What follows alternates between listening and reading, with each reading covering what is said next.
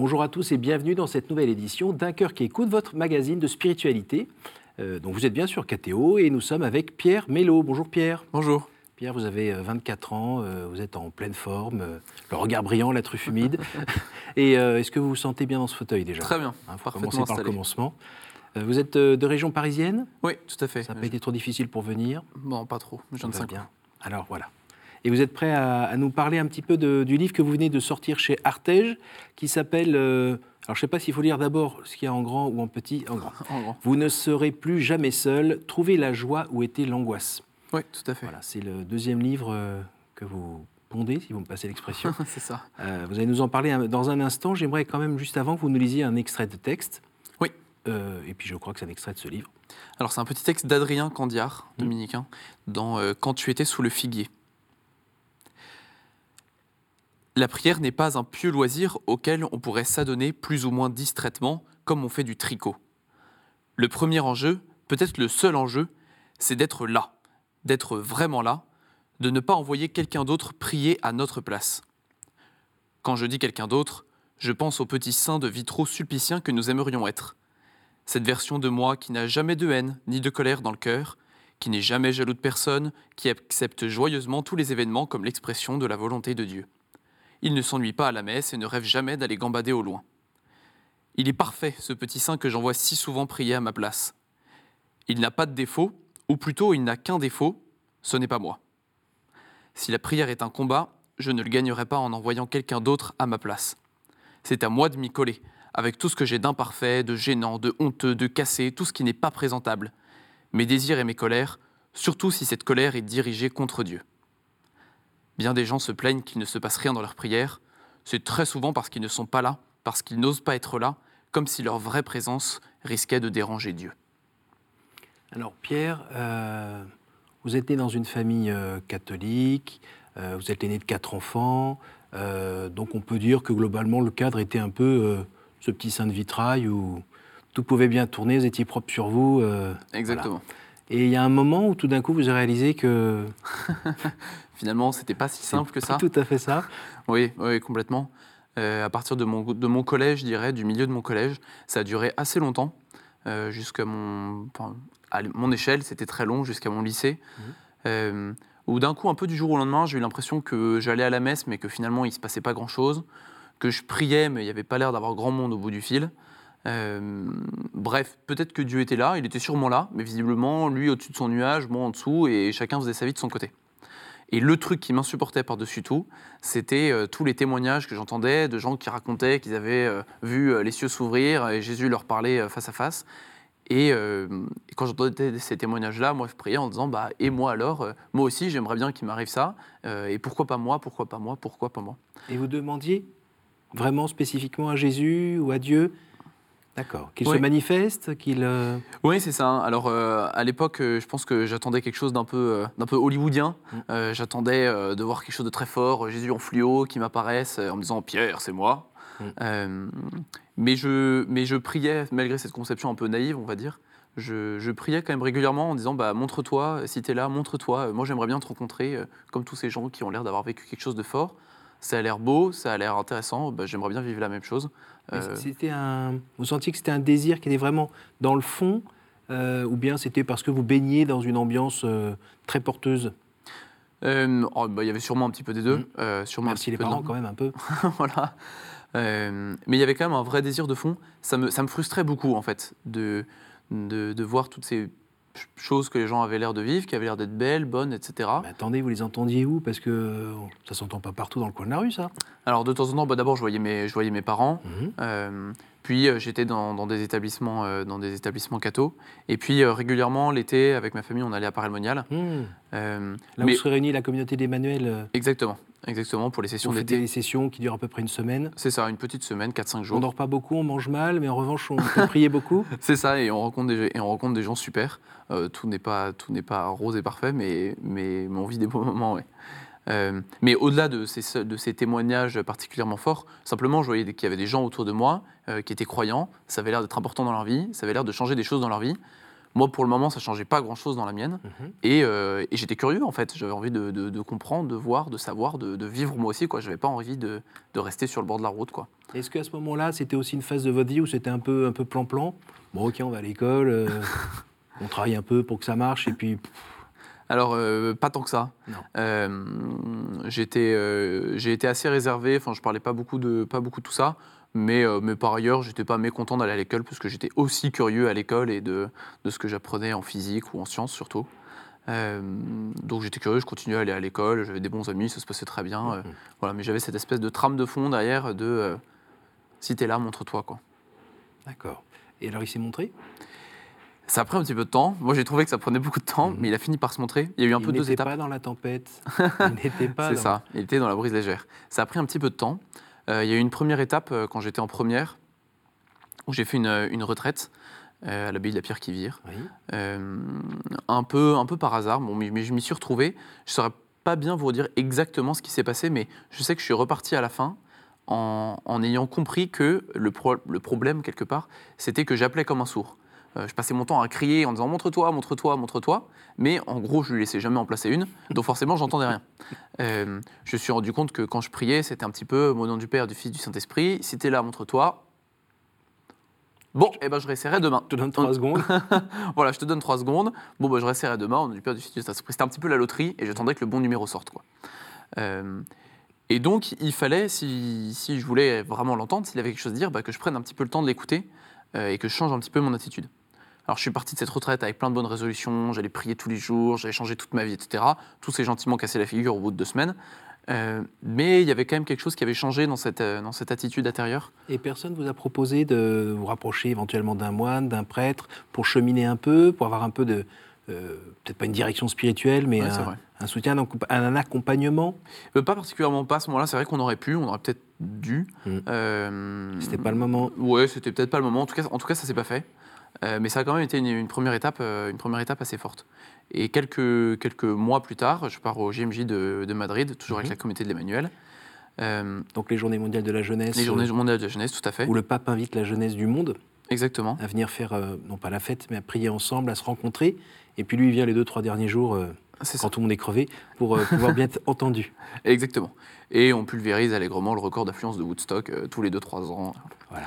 Euh, et donc, euh, on passe euh, sur le chemin de, de Madrid, on passe par Paramonial, donc qui est en Bourgogne, toujours pour ces sessions d'été de la communauté de l'Emmanuel. Mhm. Euh, et un jour, j'entends un enseignement, je me pose une question à la fin, euh, et je vais voir le prêtre qui nous accompagne. Bonjour mon père, j'ai une question. Voilà. Je lui pose la question, je me souviens plus ce que c'était, il me répond, je me souviens plus de la réponse. Mais après, il embraye et il se met à raconter tout un tas d'autres trucs. Ça dure pas très longtemps, mais pendant 15-20 minutes, il me raconte euh, pourquoi est-ce que lui, il est devenu prêtre, euh, ce qu'il a vécu comme séminariste, euh, ce qui se passe dans, dans sa vie de prière, comment est-ce que le Seigneur m'a appelé, l'a appelé, pardon. Euh, bref, il me partage un peu sa, sa vie spirituelle et sa vie, euh, sa vie avec Dieu toute simple, dans les bêtes choses de la vie quotidienne. Quoi. Mhm. Et c'est pas non plus euh, livresque, c'est lui, c'est son témoignage Oui. à lui. Voilà moi ce que je vis. C'est ça, c'est Voilà. sa vie euh, toute simple, de, euh, de euh, sa prière sur le scooter avant d'aller rencontrer quelqu'un, Mhm. de, de, en jouant de la musique, enfin vraiment sa, sa- sa vie simple à lui, la sienne. Un, un témoignage tout simple. Et à ce moment-là, il y a quelque chose qui, qui- qui change dans mon cœur, où ces choses que j'avais, en tout cas, j'avais eu la chance d'entendre beaucoup, que Dieu nous aimait, qu'il était là, etc., et que je croyais, en tout cas intellectuellement, dans ma tête, ça, très Mhm. bien, Dieu existe, Dieu nous aime. Ça colle. voilà, ça colle.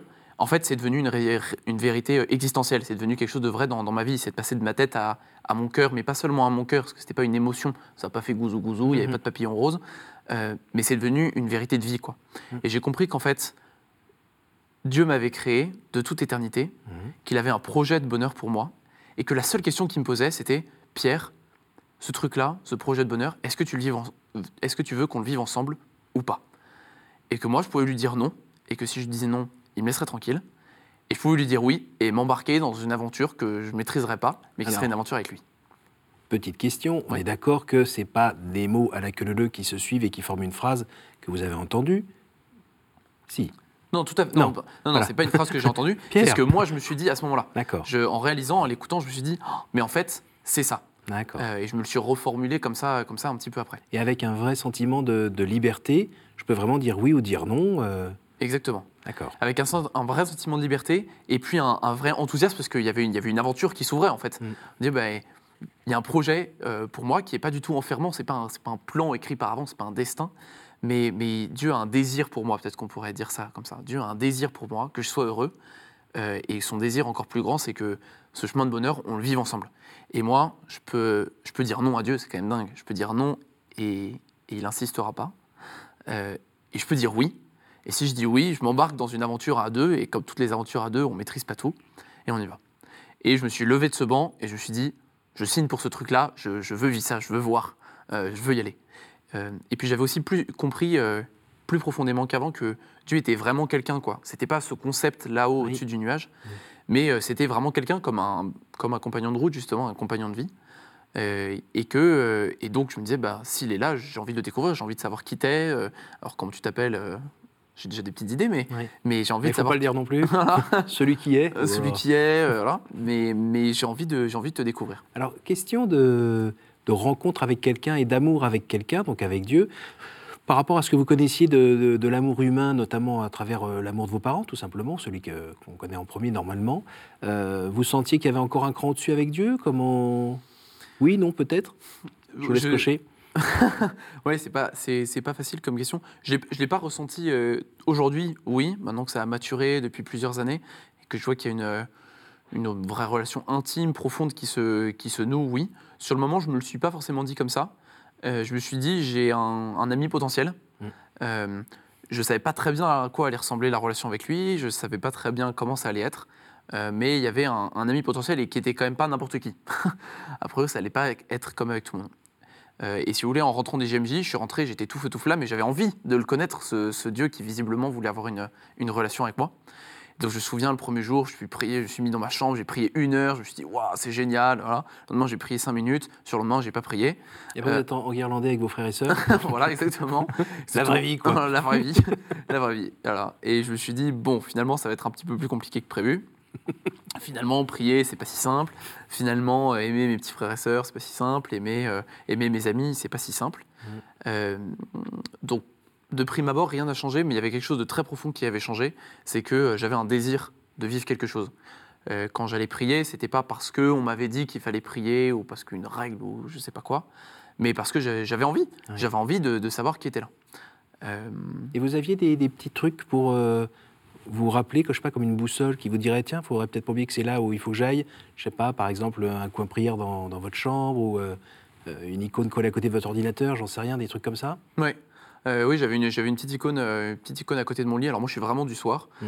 Euh, et donc je, donc je priais le soir. C'est la dernière chose que, que je faisais en, en me mettant dans mon lit. Je m'asseyais sur mon lit, et là, je prenais un petit temps de prière. Et j'ai eu de la chance très tôt. On m'a, dit que, et je me suis rendu compte que c'était vrai, que l'important c'était pas en fait de prier très longtemps. En tout cas, d'abord, Mhm. l'important c'est pas de prier très longtemps, mais euh, c'était d'être fidèle à ce petit rendez-vous. Euh, alors, je priais pas très longtemps, hein, quelques minutes, 4, 5, 6 minutes, euh, mais, mais vraiment tous les jours. Et puis, je racontais ma journée, en fait, comme à un ami. Et je m'efforçais aussi de ne pas faire que parler, puisque j'avais compris qu'il fallait que j'écoute un petit peu. Eh, t'es là Eh, Voilà. Manifeste-toi voilà, c'est ça. Donc, de ne pas faire que parler, et bah, sur ces 5-6 minutes, d'en garder au moins deux, peut-être, où, où j'étais en silence. Euh, voilà, et, où j'écoutais, ou peut-être en, en répétant juste euh, Jésus, tout simplement. Voilà, puis après, euh, ce temps de prière, il a grandi, j'ai pu laisser plus de, plus de place à, à, mes, à mes questions, à ce que j'avais envie de lui dire, de lui confier, puis plus de place aussi au silence, justement, pour, euh, pour l'écouter. Alors, je vous glisse une petite question sur ce temps de silence. Il arrive parfois que dans ce temps de silence, on ait deux, trois trucs qui montent en tête. Pas oublier demain matin, il y a ça. Est-ce que j'ai fait ci, ça, tata Tiens, faut que je pense acheter ce truc-là. Voilà. dû, euh, Voilà.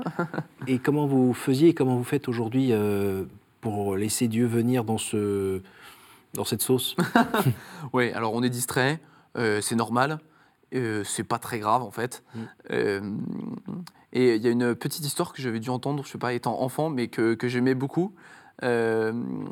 C'est l'histoire d'un petit enfant qui, prie et puis euh, il a une distraction parce qu'il pense à euh, son petit frère qui l'a embêté. alors. Et puis après, il se recontente, il dit Ah non, j'étais en train de prier. Et puis alors, il, se remet à, il se remet à parler un petit peu à Jésus. Euh, et puis il y a une deuxième distraction, il repense à son papa et à sa maman, et puis une troisième. Et puis, et en fait, à la fin, il découvre sur son compte de prière trois fleurs. Et Dieu qui lui dit bah, C'est les trois moments où tu t'es retourné vers moi. En fait, c'est ça ce qui compte pour moi. Et c'est un peu le texte en fait que je vous lisais tout à l'heure. Euh, Dieu n'attend pas qu'on vienne en étant parfait, Mm. euh, avec, euh, avec la bonne image. Souvent, on cherche à renvoyer la bonne image à Dieu. On fait notre signe de croix et on se dit, bon, qu'est-ce que Dieu a envie que je lui dise? Mais Dieu n'a pas envie qu'on lui dise quelque chose, il a envie qu'on vienne, nous, avec nos cœurs et nos tripes. Et donc, j'y vais avec mon cœur et mes tripes et ma tête. Et ma tête, souvent, eh ben, elle est distraite et elle pense à autre chose. Alors, bah voilà, quand je suis distrait, je me dis, c'est autant d'occasions de me retourner vers lui et lui dire, oh là, pardon, j'étais en train de penser à autre chose. Je suis désolé, mais j'ai envie de passer un moment avec toi. Euh, T'étais en train de dire quoi déjà? Voilà, puis d'essayer de me remettre un peu dans cette, euh, dans cette attitude de silence. Voilà, puis il y a des moments dans la vie où, où c'est facile, où on arrive à prendre des longs temps de silence, on prie, et puis il y a d'autres moments dans la vie, il y en a probablement un peu plus, même si j'ai pas encore beaucoup d'expérience, mais euh, bah, où c'est difficile, on a du mal à se concentrer, euh, on n'a peut-être même pas envie d'aller prier, Mhm. mais, euh, mais en fait, euh, mais en fait c'est pas grave, ce qui compte, c'est cette fidélité, c'est ce petit acte de fidélité, euh, un peu en fait comme dans une relation, euh, comme avec un ami ou dans une relation amoureuse en fait. On dit aussi qu'il faut veiller à ne pas rester trop seul. Donc euh, la messe dominicale, ça aide pas mal. Et puis éventuellement, euh, la communauté des Manuels, vous avez fini par vous en approcher un petit peu plus, pour Ouais, mettre un pied dedans, Ouais, complètement. deux pieds dedans. Deux pieds dedans et les bras. et- Ah, les euh, bras, c'est important. Voilà, j'ai eu beaucoup de chance. J'ai eu beaucoup de chance parce que assez vite, euh, un an plus tard, euh, il y, a un- il y a un groupe de prière qui s'est monté euh, juste à côté de là où j'étais en, en cours. Et donc j'ai commencé, enfin j'étais à la première soirée, j'ai commencé à y aller. Et euh, toutes les semaines? c'était toutes les deux semaines. Mhm. C'était toutes les deux semaines et, euh, et j'y suis resté, euh, j'y suis resté, resté assez fidèlement. Et c'était un vrai cadeau. C'était un vrai cadeau d'avoir un, d'avoir un temps avec d'autres gens. On ne faisait pas du tout que parler, que, parler de Dieu. hein. Euh, mais en fait, on vivait notre foi ensemble et parfois, vivre notre foi ensemble, c'était euh, prendre un bon dîner ensemble et puis ensuite euh, avoir un temps de louange et puis ensuite prier ou avoir un enseignement. Ce Et qui permettait finalement de ne pas voir juste les, les pépites de l'été en allant à la session des manuels avec des témoignages, des soirées de prière un peu fortes ou des ça. échanges avec des jeunes de votre âge. Et puis de temps en temps la prière dans l'année, mais là d'être soutenu toute l'année en fait. Exactement. Exactement. Soutenu, impliqué, grandir, se rendre compte qu'on grandit dans sa foi. Exactement. Euh, moi, l'expérience que, que je faisais un peu, euh, justement, avant d'avoir, ce groupe de prière qui m'aidait à m'enraciner, euh, c'était la vie de prière, la vie spirituelle en dents de scie. Dire l'été, gros pic, Ouah, c'est incroyable, voilà, ou quand il y a une retraite ou un événement un peu fort. Voilà, on prend plein de bonnes résolutions, deux, trois semaines plus tard, ça se casse la figure, et puis jusqu'au prochain pic, et puis ça fait des dents de scie comme ça. Et ces, ces- ces pics, ils sont pas mauvais, mais, mais l'idée, c'est que ça soit plus un, un tremplin, en fait, qu'un, pic. Euh, et c'est vrai, et ce groupe de prière, il m'a, il m'a énormément aidé à ça. Et puis je me suis fait de super, enfin, je me suis fait de super bons amis. On passait des bons moments ensemble. Euh, et du coup, j'y suis resté fidèle. J'y suis encore d'ailleurs. Euh, voilà. Puis entre temps, je suis rentré dans la communauté de l'Emmanuel, Mhm. etc. Vous êtes euh, aussi, alors vous parliez de votre tête tout à l'heure, vous en êtes servi aussi pour vous impliquer un peu plus dans vos études. Ouais, Voilà, et là vous venez de décrocher un diplôme, c'est ça? C'est ça. Donc je viens de finir l'école dans mon école d'ingénieur. D'accord, Euh, voilà. Et puis j'ai fait un peu de philo en parallèle. J'ai fait une licence de philosophie. D'accord. Et ça vous a apporté quoi la philosophie Ça m'a apporté le désir de faire de la théologie. Non, ça m'a apporté. euh, J'étais content de faire de la science et des, des sciences dures, beaucoup de maths. Mhm. Euh, mais en fait, on ne comprend pas le monde avec des maths. Mhm. Euh, on comprend le monde un peu autrement, avec, avec le cœur, avec le reste de sa, de sa personne. Et donc, c'était important pour moi de faire de la, de la philo pour s'abstraire de, de- de la seule matière, quoi. Et vous, vous sentiez justement qu'avec cette formation assez pointue en, en mathématiques et aussi j'imagine en physique, en chimie, ouais. euh, ça donnait des clés, mais pas toutes les clés, mais ça en donnait quand même, et peut-être à la fin ça permettait de rejoindre Dieu ou pas? Vous l'avez senti un peu ça ou pas? Alors, ce qui est sûr, c'est que ça m'a, ça m'a aidé à structurer, à structurer ma pensée, Mhm. à, à voir comment les, à découvrir comment les choses s'articulent. Et ça, ça a été très précieux après, quand j'ai commencé à faire un peu de philo, un peu de Mhm. théologie, découvrir qu'en fait les choses ont une cohérence, que Mhm. les, les- les choses ont un sens, une structure, quoi. Euh, est-ce que ça rapproche de Dieu? Alors, ça n'en est, ça n'en éloigne pas. En tout Mhm. cas, moi, ça m'en a pas, ça m'en a Mhm. pas éloigné. Euh, Ou bien est-ce que c'est un système qui tient tout seul et qui n'a pas besoin de Dieu aussi, la tentation? Alors il y, a une tentation, il y a une tentation de système, ça c'est sûr. Euh, moi, ça m'a toujours poussé à m'émerveiller en tout cas, de dire oh, mais c'est tellement, le monde est tellement incroyable. J'étais pas mal porté sur euh, sur l'astronomie, les étoiles, euh, les étoiles à neutrons, les machins. Enfin, j'ai un peu creusé le Les truc. trous noirs Les trous noirs. Mais le temps a disparu dans le trou noir voilà, voilà, euh, le Big Bang, la théorie des cordes, tout ces. Et en fait, ça, ça me fascinait et ça m'a, toujours beaucoup émerveillé.